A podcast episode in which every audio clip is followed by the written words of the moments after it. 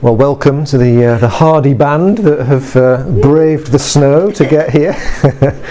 um, for the benefit of the uh, the probably several people that are uh, catching up on the podcast instead of driving over here in the snow, we have lemon and raisin scones today, and they're extremely nice. So, um, just wanted to make that point for the next time. um, what we're going to be looking at today is the Trinity. And uh, I've said Trinity, what's the big deal? Because people often take the Trinity for granted and take that whole area of doctrine and, and theology for granted. But I think actually it's very significant. Um, if you look at King's Church and the way it is, and the things that we, our ethos and the, and the feel and the, all the things we, we do, actually a lot of it is to do with our understanding of the Trinity, and that will hopefully come out um, as we go through. And so I've said here in the notes it's a, a forgotten doctrine question mark. And uh, I've got a quote here by a chap called Richard Rohr who is a, a Catholic theologian and writer. And he writes about the Trinity and says if Trinity is supposed to describe the very heart of the nature of God and yet it has almost no practical or pastoral implications in most of our lives if it's even possible that we could drop it tomorrow and it would be a forgettable throwaway doctrine, then either it can't be true or we don't understand it. And, um, and it is true that uh, so many people believe in the Trinity because it's orthodox, it's, it's, um, you know, it's what Christian churches believe, and yet they haven't necessarily thought through the implications. So that the practical implications of it um, are not clear. So some of, for some people it's a bit of an academic curiosity or a bit of a quaint theological twist. Um, it might help us explain the incarnation, you know, so how can God be in two places at once? You know, the Trinity helps us understand that a bit. Um, or maybe the atonement, you know, only God could work salvation for us, and so people use the Trinity to try and explain that. But in terms of our everyday lives, in terms of our church life and the way we live, it doesn't have seemingly a practical application. Now, actually, nothing could be further from the truth. And so, what I want to do in, in this session this morning, in the first half, I'm going to look at the biblical basis for Trinity, just to be thorough, as I tend to be. And then, after our break, we'll have a bit of discussion, um, and then we're going to look at the implications for everything we are, really, and everything we do. So, first of all, is Trinity in the Bible? Well, the word itself um, isn't biblical. It, it's basically a contraction. It means triunity. That's sort of that's the the three in oneness of God that it's trying to get across. But that word wasn't actually in the the Bible. It was later Christians, later thinkers that um, that tried to grapple with this. But it is there in the Bible. Um, even though the word was, was invented later, the, the, it's there as a revelation, as a, an unfolding revelation. So if you if you remember back to our sessions on the Bible and on hermeneutics, um, we talked about the Bible as a progressive revelation, as um, you know, that there's more revelation as time goes by, as the, as the as the writings proceed. The nature of God is unfolded more and more and there's greater understanding later on. And that's very evident in the case of Trinity. And of course, we have to remember as well that the New Testament books weren't written to define and describe doctrine. They were written for other reasons. They were written to usually to, to sort of encourage or correct error or whatever. They weren't there to spell out what scripture, what what doctrine, uh, what doctrine is. So it was left really to later generations to sort of try and sort out and grapple with the truth that the Holy Spirit was revealing. Um, so let's go through what the what the Bible says, and we'll talk first of all about the the three persons in the Trinity. And the Bible does reveal each of each person as fully divine. So it's obvious with God the Father. Jesus prays to God the Father as God, and you know it's very clear there. Um, but there are quite a few clear references to Jesus, the Son, being God Himself as well. So I've listed a few of these here. You've got John chapter 1, the Word was with God and the Word was God. There's um, a good one because it talks about Jesus is God, but Jesus was with God, and it's sort of the idea of a separate person is starting to come through there. You've got John 8:58 where Jesus says before Abraham was born I am taking the name of God the Hebrew name of God for himself. You've got John 20 where Thomas says my Lord and my God. People have tried to sort of wriggle out of that one and say well he was talking to Jesus but referring to God. And, uh, and but basically grammatically he means exactly what it what it appears to mean. Um, Hebrews 1 um, talks about Jesus being the exact representation of God. And when we think of representation, we, we sort of think, well, maybe it's like a picture, an image, but actually the word is even stronger than that in the Greek. It means the exact duplicate of God. Um, and there, there are various other ones where, uh, like to, uh, Titus 2 talks about our great God and Saviour, uh, Jesus, and 2 Peter 1, verse 1, our, again, our God and Saviour, Jesus Christ. Uh, Romans 9, verse 5, the Messiah who is God over all, forever praised. Some of those have possible, you might find in the footnotes of some of the, the translations, there might be sort of alternative readings that could perhaps lessen the, the impact of that. But um, in all cases, the you know the, the, the actual translation that we have is the most likely because the you know grammatically and theologically um, it is you know fairly fairly clear and then there are of course the, the other other tran- other scriptures which are very clear in themselves. So it's the united opinion of biblical scholars, apart from the, the outliers like Jehovah's Witnesses, that the Bible portrays Jesus as fully divine. Um, the Jehovah's Witnesses believe he was a created being, um, which is not a new thing. Um, it was first proposed by Arius uh, in the fourth century. And so basically, the Jehovah's Witnesses are Arians. They, they subscribe to that heresy, which was decided it was a heresy by the church in the 4th century. Council of Nicaea in 325 AD, the Nicene Creed that many churches still recite on a Sunday, um, was formulated there to basically reject the teaching of the Arians, um, to say that no, Jesus was not just a created being, he was. Um, he was fully and uh, eternally God. Um, where are we? I missed out one of the scriptures, I think. Oh, yeah, Isaiah 9, yeah, where it talks about uh, the titles of the Messiah. One of them is Mighty God. So, so the Father is God, Jesus is God, and then, of course, the Holy Spirit um, appears in many different scriptures and is equated with God in, in various ways. So, Acts 5 where it talks about Ananias and Sapphira, and Peter says, You've lied to the Holy Spirit, and in the same breath, he says, You know, you've not lied to men, lied to God. Um, 1 Corinthians 3, verse 16, um, Paul talks about you're the temple of the Holy Spirit, and God lives in you. Um, and basically equating God's Spirit with God Himself. And there's lots and lots of scriptures uh, that do that. You know, where can I go from your presence? Psalm 139. You know, where can I go from your spirit? You know, and it's equating God's presence with God's spirit.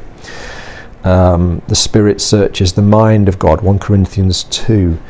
Uh, who knows the deep things of God except the person, or the deep things of a person except the person's spirit within them?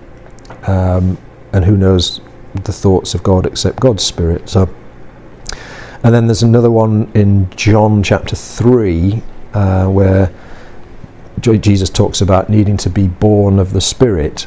And in 1 John 3, uh, the same writer is talking about you need to be born of God.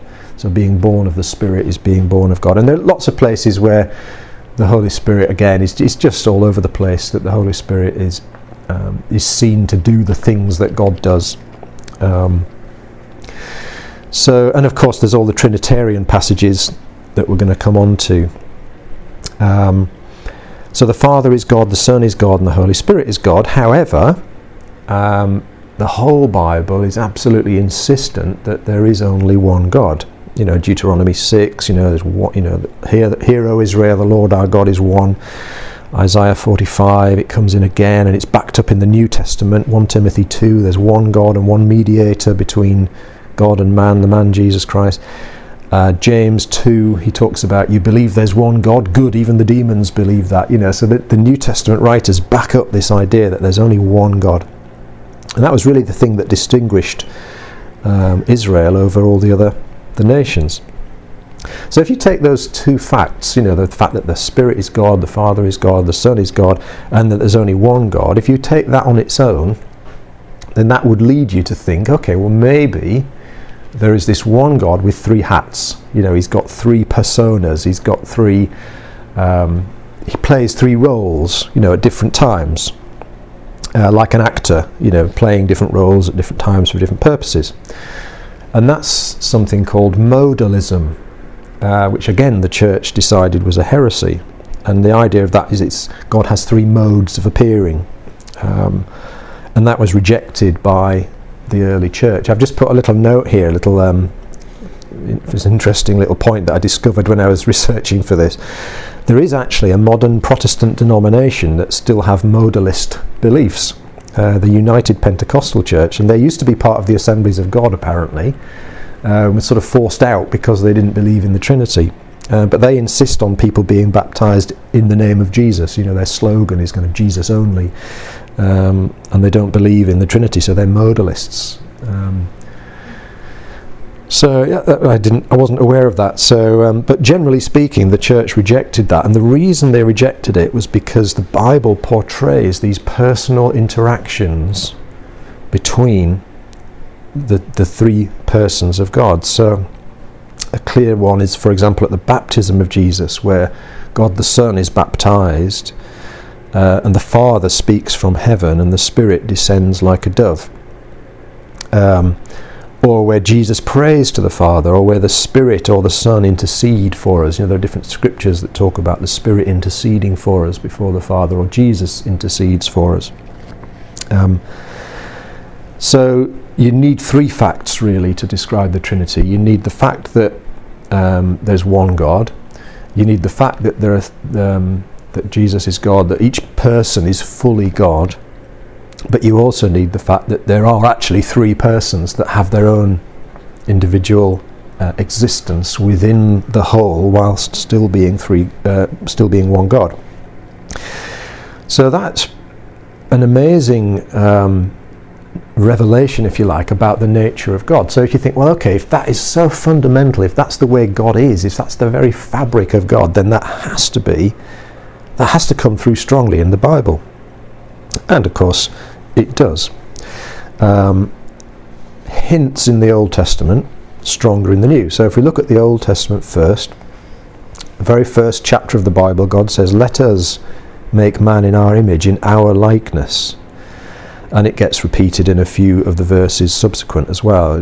God's using this we and us when talking about God and some people have said, well, maybe that's like the royal we, you know, where the, the king says, you know, uh, we are not, you know, we are not amused. That was Victoria, wasn't it? So that was more the Queen. But anyway, um, the royal we, you know, the kind of plural of majesty, and they point to um, certain Greek things. I think Alexander the Great used that kind of terminology. So in Greek, it is known to use that, but in Hebrew, in Old Testament Hebrew, there's no other place anywhere in the Bible that, that uses this royal we. So it's unknown in Hebrew.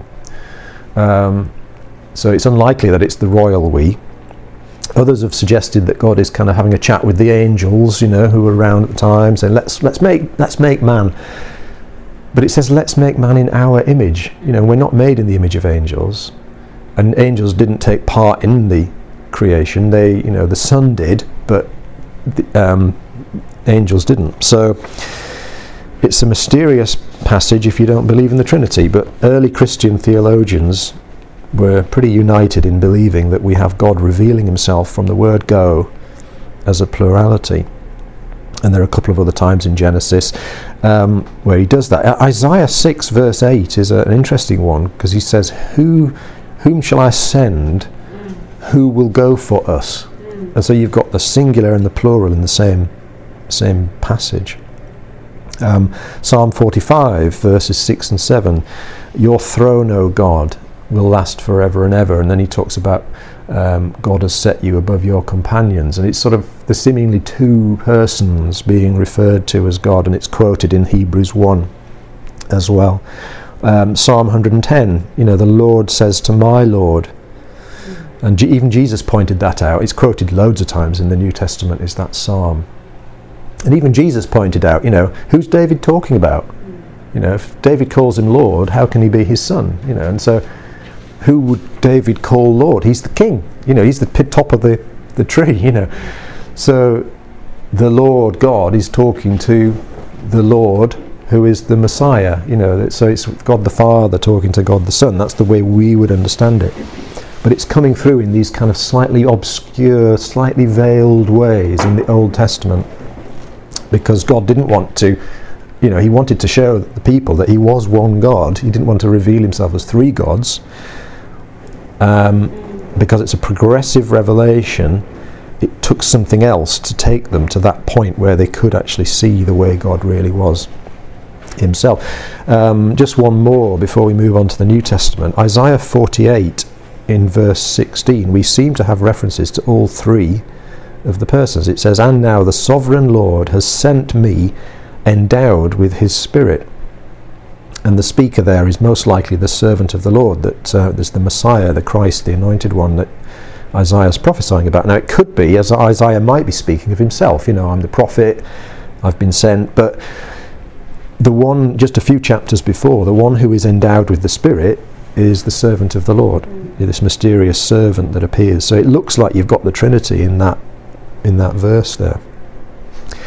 But it took something else, some other revelation to kind of get them to the point where they could really understand or start to understand, if anybody can, uh, this idea of God being three in one. And that was basically the understanding that their expected king, they were always expecting David's descendant to come and to rescue them and to to re-establish the kingship and, and rescue Israel, and they were expecting uh, um, a ruler to arise what they didn't realize that that ruler was actually the the Messiah himself was actually Israel's God come to rescue them in person. They did expect God to come and rescue them, but they didn't they hadn't connected the two. You know, they believed that there was going to be a coming king and they believed that God himself in some way was going to come.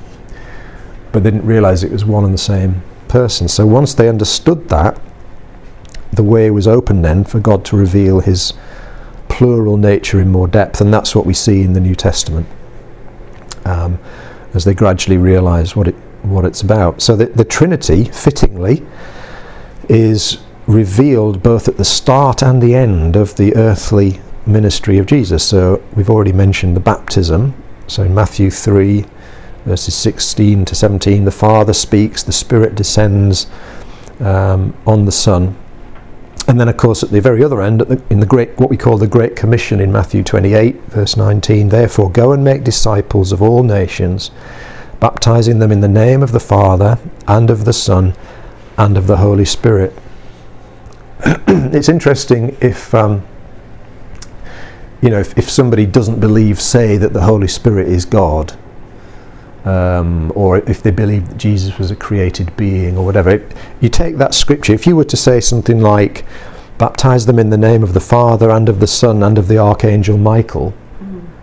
it would be completely wrong. You know, it wouldn't feel right, would it? Because you're putting the Archangel Michael on the same level as as the Father and the Son. So it's, it shows there that the, the Spirit is divine. You know, it's it's the Spirit is a person, same as um, the other two. And yeah, we, we're not going to be baptized in the name of a created being. So the names Father and Son emphasize personhood and family relationship. Um, as I've said, the Holy Spirit is referred to as a person on the same level like the others.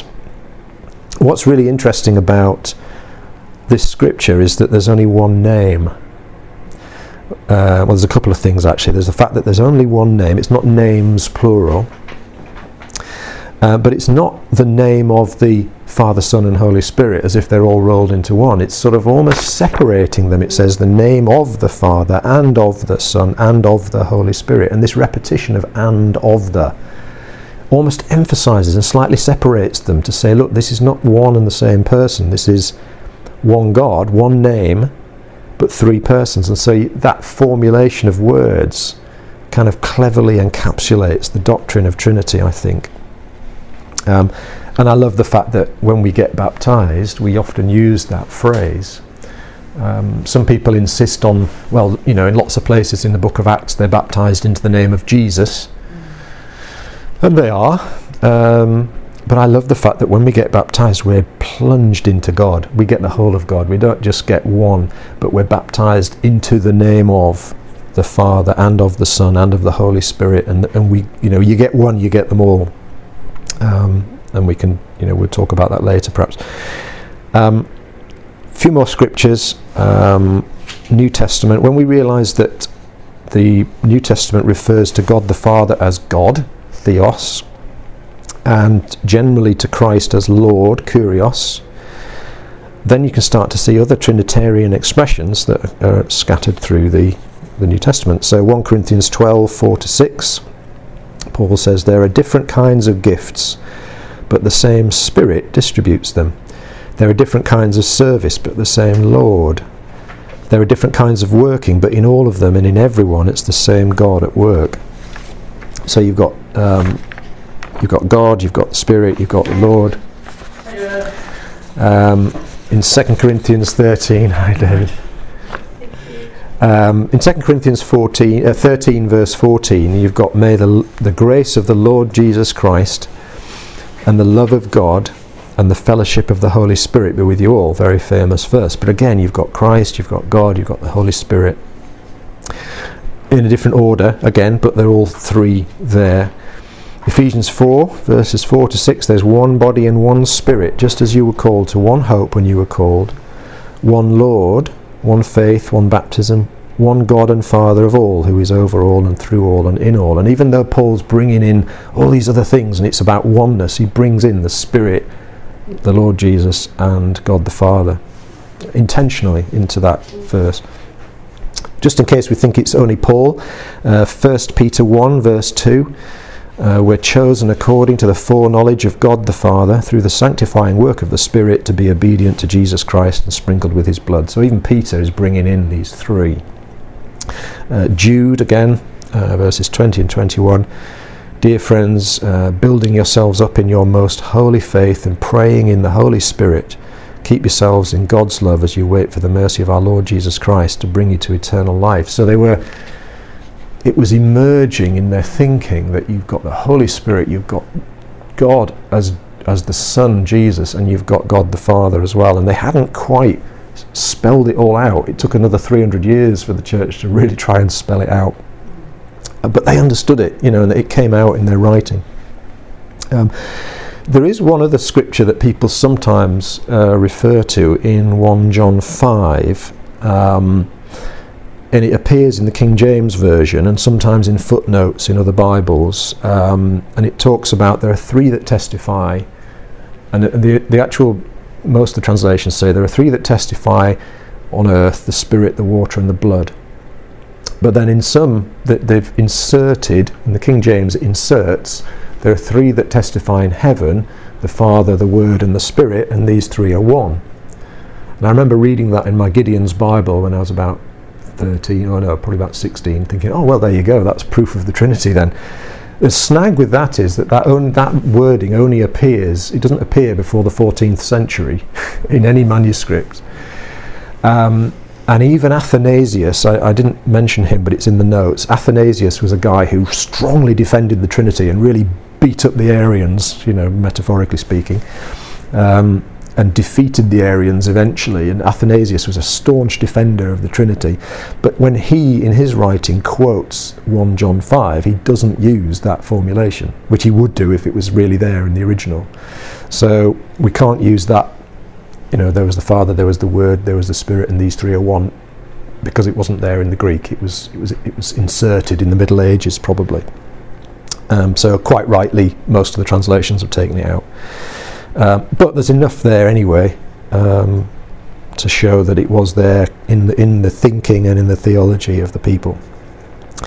So, before we have a, a, break and perhaps some more lemon and raisin scones, just to hammer that point home, um, for those who are sitting comfortably by their, their heaters whilst we're watching the snow outside the windows, um, then uh, one thing I want to say before that is uh, do these different persons have different roles? And this is something where people sometimes uh, use these expressions. They talk about the economic trinity and the immanent trinity. That's immanent, not imminent. And what they mean by that is the, the economic trinity is economic just means the way things work in practice. Uh, it doesn't have anything to do with money, but it, it's about how do things, you know, what's the order of things for practical purposes. So household economics used to mean, you know, the way you did things practically in a household. Um, and the immanent trinity is who God is in Himself eternally. And so people sometimes separate these. Um, it's fairly clear from the New Testament teaching that Father, Son, and Spirit play different parts in their interaction with creation and especially in, in the work of salvation. So Jesus submits to his Father in his incarnations, particularly when he's you know walking around on the earth. The Holy Spirit is sent out from the Father at the request of the Son, but does that indicate a hierarchy of authority in God that existed from eternity past, or was that just the way God chose to work in his interaction with creation? And the way we answer that question is absolutely critical, um, not just in our understanding of God, but the way we understand ourselves, relationships, church, everything really. Now, some people uh, believe that there is an eternal subordination of the Son to the Father and probably the, the Spirit to the Father and the Son. In other words, they see that there is a, a hierarchy of authority in the Godhead that's always existed, and they often use that as a way of justifying or explaining their theology about um, structure and hierarchy and authority in the church and in the home, particularly with regard to uh, subordination of women. Um, but if you did have this uh, supposed eternal hierarchy within God, then it would really mean that God, the three persons, were not equal.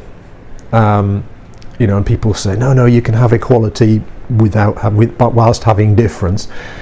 But really, it's just um, it's not a, an accurate picture of God. And so the early Christians, in reflecting on on the scriptures and on what the words were and what they meant, they came to visualize the Trinity not as a pyramid of authority, but a circle, a circle of relationship. And it wasn't thought of as a static circle, but a kind of living, moving circle, like a flow, like a dance.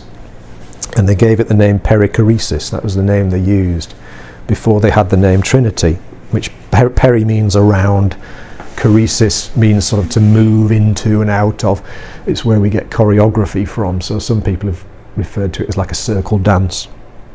Um, so many people over the last sort of 10, 15, 20 years have, have been really looking into this and recapturing a lot of the early thinking about the Trinity and realizing afresh that this is the way it is, that there's an equality in God and no hierarchy, and that has a massive impact. So, we're going to stop and have a bit of a discussion. Um, so, this is a bit of a loaded question. Do you think having a good theology of the Trinity is important to our everyday lives? And if so, why? And what happens if we don't keep the concept of Trinity central to our understanding of God? So, I'm going to have a scone, rest my voice, and uh, have a little bit of a discussion, and then we'll get on to, to part two. Great, okay, well, good conversation, good scones to be recommended. Um, I know I keep going on about this, but next time we'll, we'll, make sure there's some nice ones next time as well. Um, so, what I did, uh, I, I, said during the break that. Um, what I did in the first session was really outline the kind of conventional theology, if you like. Um, I do tend to like to give people a bit of a grounding, you know, dot, dot a few of the I's and cross a few of the T's. What I want to do in the second session now is just look at the impact, the massive impact of good Trinitarian theology if we really understand the implications. And, and this is, as, as we said again in the break, that it, it's some of it you've just got to understand in your heart, not in your mind, because if we understand what kind of God we have, then we understand that we, we don't live under a threatening sky. You know, not that God is up in the sky, but you know, I mean, it, it, we live under a friendly sky, as Tozer, I think, said. And I've got a couple of quotes from Tozer here, actually, in the notes. Um, a couple of similar things. He said, um, What comes into our minds when we think about God is the most important thing about us. And then the next one is, We can never know who or what we are till we know at least something of what God is. So you put those two together, and, and you get what uh, what Gareth Dufty often says when he comes, which is our view of God determines how we live, how well we live. So a, a Trinitarian understanding of God will deeply affect every sphere of our lives and shapes our view of all other doctrines and theology. Uh, there's a great guy called Baxter Kruger um, who's uh, written a book called The Great Dance, the references in here. Um, and he describes the three persons of the Trinity existing eternally together in a glorious and harmonious movement. And again, it's like a dance. Um, and each of the persons is is flowing into and out of and around the others, and you've got this picture of um, mutual submission, mutual sharing, mutual joy. And so God lives eternally in a state of movement, of creativity, of joy, of satisfaction, of love, of sacrifice, you know, of, of one giving to the other and, and submitting to the other, but then flowing back again. So there's there's in Trinity there's a constant outflow, but also a flow back as well. So that none of the persons is is hard done by, if you like. There's a flowing out, but then there's a drawing back in. Uh, Richard Rohr talks a lot about that in his book. He's written a book called The Divine Dance, which is similar title to Baxter Kruger's, and he refers to Baxter Kruger anyway. But he talks about this constant outflow and then an ingathering. Um, and there's no hierarchy, there's no order of importance in this this circle. It's a self-giving relationship um, nobody's dominant in there. Each of the persons enjoy one another. They bless and love one another. Um, so, in the outworking of creation, in the outworking of of, of redemption, um, all three persons are working together. They take on different roles sometimes, but it's always in partnership. It's in cooperation. It's one God, like you were saying, Paul, in the break. You know, it's, it's one God acting in love the whole Trinity working together. Um, and there's this creativity and the self disclosing, self giving nature at the heart of everything. Um, if we understand God that way, it will affect our explanations of the atonement. You know, there are some ways that you could describe the atonement to somebody which sounds rather like God fighting against God. And I, I know that's a caricature of a, of a particular view, but, but it, this understanding of God should affect the way we uh, explain and, and understand the, the, atonement and other things. Um, there's a familiar phrase in 1 John 4, verse 8 God is love. Um, and Christians rightly uh, point at that and love that phrase. But if you think about it, it was actually C.S. Lewis that pointed out that if, if God is love, then that has to mean God is more than one person because you can't have love eternally if there isn't a person to love and a person to do the loving. You know, love doesn't exist in in in, in oneness. You know, you have to have another. And so, if God is eternally love, then He must exist in community. You know, before there was anything created. Otherwise, God had to create in order to love. But we believe that God is eternally love, that He exists in community with Himself. So God is relationship personified. You know, you could say in the beginning was relationship. Um, you know, Jesus is the eternal Word. You know, and Word needs another as well. Word is about self disclosure, it's about communication. You can't have that unless there's another. And he's, he's the eternal Word, you know. And if the essence of God is relationship and community, then so much comes from that. You know, we're made in the image of God, Genesis 1 26. You know, we're being transformed into his image, 2 Corinthians 3 verse 18. We're being transformed into the image of God. So if, and and we are made originally in that image. So um, if God is community, if God is relationship, then that means that infused in our whole makeup as human beings is that. Um, you know, we're a planting of the Lord for the display of His splendour, Isaiah 60 and 61. So our the purpose and the vocation of humanity is to be the image of God in the earth. And if that image is loving relationship, then that means that's how we demonstrate God's nature. You know, even Jesus said, you know, by this everyone will know that you are my disciples if you love one another.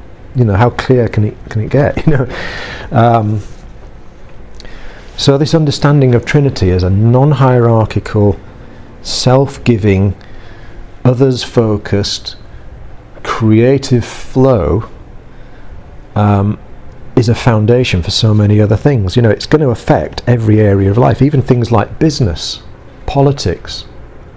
Um, all these different areas ought to have a Trinitarian flavour, a Trinitarian impact. It's interesting that even in secular business books these days, the idea and the concept of servant leadership is quite big because people have realised actually it works well that way. Mm-hmm and the idea of not having a hierarchy. It's, it's, it's being resisted in certain areas, but in certain areas, this idea of there not being a hierarchy but there being a different function has been catching on right from the days of the, the sort of the Japanese techniques where the um, back in um, even back in the 80s uh, when I, I, used to work for a steel company and uh, we were told about these strange Japanese techniques where the managers uh, and the supervisors all wore the same uniform as the workers, and they walked about. And everybody looked the same. They had different functions, but nobody was setting themselves up. You know, so even back then, it was starting to to come. But this is so fundamental. You know, this idea of Trinity and and this concept of the Trinity is so foundational to everything we are. And I believe that's why we are what we are, in particular as King's Church. And that's not to separate us out from anyone else. Uh, but I think if we add something in a flavour, if we have a particular flavour that we add to this town, to this region, it's this thinking. Um, it means, for example, that the nature of church is first and foremost understood as a family. Mm. And that's why we talk about the King's Church family. All the time it's about family. It's not an organisation, a business venture, an army, hospital, teaching establishment. You know, despite what we're doing today, and you know, but it, it's a family, and it, it's it's about diversity in unity. Um, it's about being others focused and so on. But we are we are to be an incarnate picture of Trinitarian love you know, expressing that sacrifice and faithfulness and, and the generosity of God, you know. And so if you think about leadership, Christian leadership, if you think about the way the Trinity works, that's why Rue doesn't like to be called the senior elder or the senior pastor or whatever. It, you know, it, it's non-hierarchical. It's like, well, we're a team. We have functions. You know, we're not. We haven't got a system in our church of you've got the ordinary bods, and then you've got the, the, the life group leaders, and then you've got maybe some supervisors and some deacons and some elders, and then the apostle. You know, it's it's not like that. You know, we have diversity of function based on God's God's appointing, God's gifting, but it's a mutual submission and a servant heart, and nobody's senior to anybody else.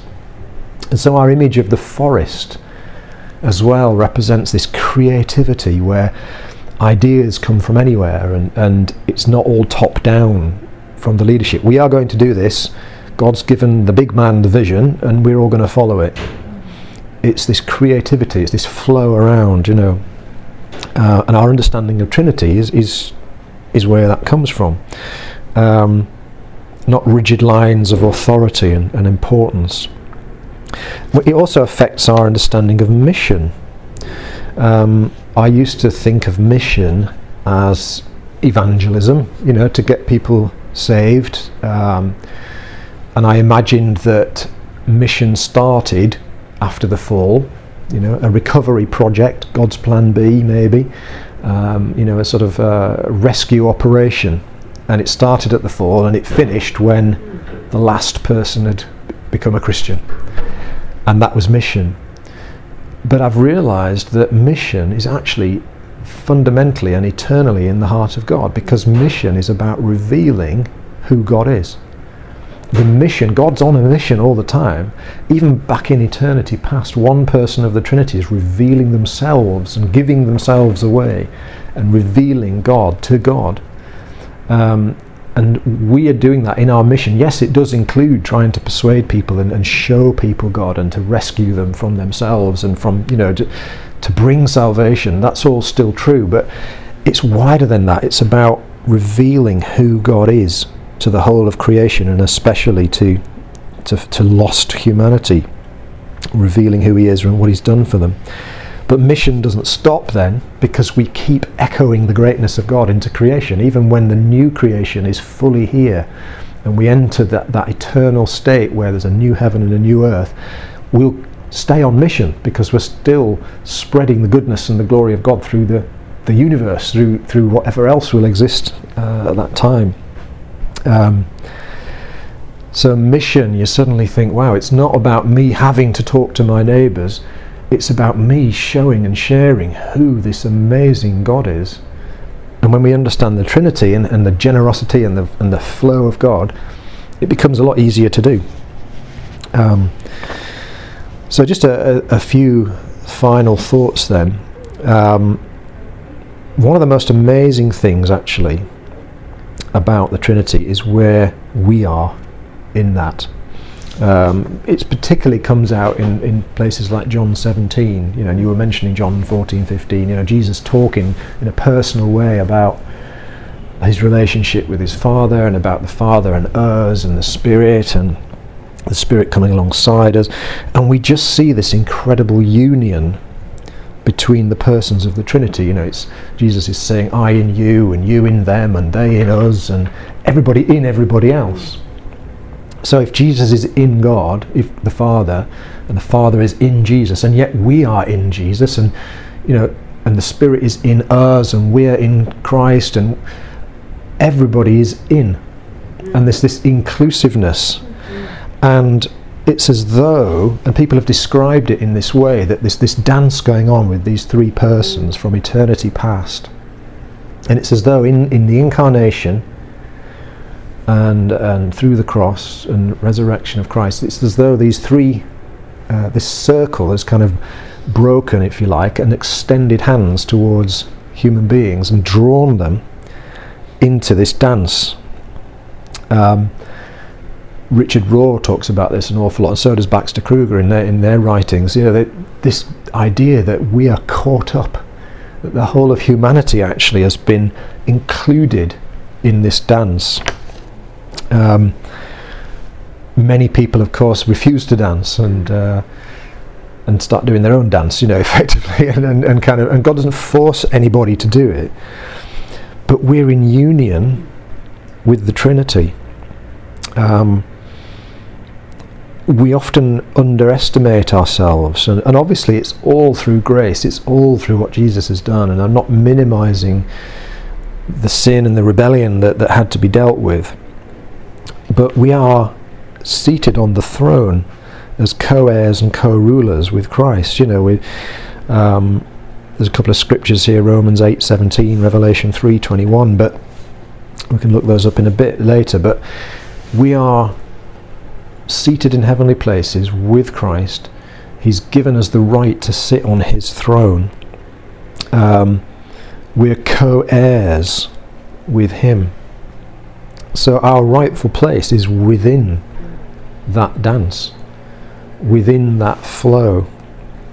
Um, 2 Peter 1, verse 4, he talks about us participating in the divine nature, you know, which doesn't get mentioned that much. You know, people almost daren't imagine the consequences or the implications of that, you know, but being truly human is to participate in the divine which is incredible. You know, we are not the creator, and yet the creator has joined himself to us. It doesn't mean that we're the same. It's like the Trinity. You know, the three persons of the Trinity are separate, but they're in union. They're one. And we are one with Him, and we're one with one another, but we don't lose our individuality. We don't lose our personality. Otherwise, there wouldn't be relationship. You can't have relationship if you haven't got some kind of distinctness. So God doesn't absorb us and, and we, we don't lose our distinctness, but we're included in the divine life in that dance. And so our job is to reflect God in that. There's actually a, um, some of the thinking around here is is quite challenging. Um, Baxter Kruger, for example, um, would say, in a sense, every human being is in the dance, whether they know it or not. And so, evangelism to him, and, and if you remember, Francois du Toit came a couple of years ago, rapid fire, uh, prophetic teacher type guy. Yeah, writer of the Mirror Bible. Um, and he, he was saying this that you know when we when we preach the gospel, we're not saying you need to do this, you need to do that. You're saying you're announcing who, who people really are. Um, people, and, and if you go down this train of thought, you know, you could almost say, well, there's a sense in which everybody is in Christ because Jesus is the representative human being. He is the representative person, and humanity has been forever caught up into the Godhead. Now, people get a little nervous because they say, well, does that mean then that everybody will be saved? And people like Baxter Kruger and say, they say, no, um, we're not saying, we're not universalists, you know, we're, just saying that everybody is included. God has reconciled himself to everyone. But in order for there to be relationship, there has to be a choice. There has to be some kind of choice. Um, it's not, you know, it is a done deal in one sense, but people can refuse to dance. They can refuse to be in that circle. They can step out of it to their own damage and detriment. Um, and it and the and the kind of brokenness and the loneliness and the and the cutting off of the flow that that entails. Um, you know, you don't. God doesn't need to punish them because He doesn't want to punish them, but is its own punishment if you exclude yourself in that way. So, so this thinking is kind of wow, you know. Um, when I say everybody is in Christ, um, Paul in the Bible says he talks about some people and he says they were in Christ before I was. So Paul does actually think that there was a time when he wasn't in Christ and then a time that he was. So I'm not saying that everywhere in the Bible where it says those in Christ, I think most of the time it means those who are consciously participating in Christ. So it doesn't need to completely change our understanding of all those scriptures, but there is a sense in which every human being their rightful place is with Christ because they've been caught up into this because of who Jesus, because of the incarnation, because of what Jesus did. They've been caught up, but it's mind blowing. It's hard to, hard to kind of to grasp almost, but it's so wonderful. Um, I've got a load of quotes that I will I will send out as a document, uh, just on people's thinking about the Trinity, and it's about it's about 13, 14 pages. But you know, when you've got some time, just scroll through and just they're just little chunks from different authors trying to express what this is all about, what what the Trinity is about, what it means, what the implications are. And it's quite it's a good devotional exercise and a thinking exercise as well. So I will send that out. But I'm going to quote with, with one of them, uh, and it's from a guy called Darrell Johnson who's written about the Trinity. And he says, at the center of the universe, there is a relationship. It's out of that relationship that we were created and redeemed. And it's for that relationship we were created and redeemed. And I think that's a good place to stop.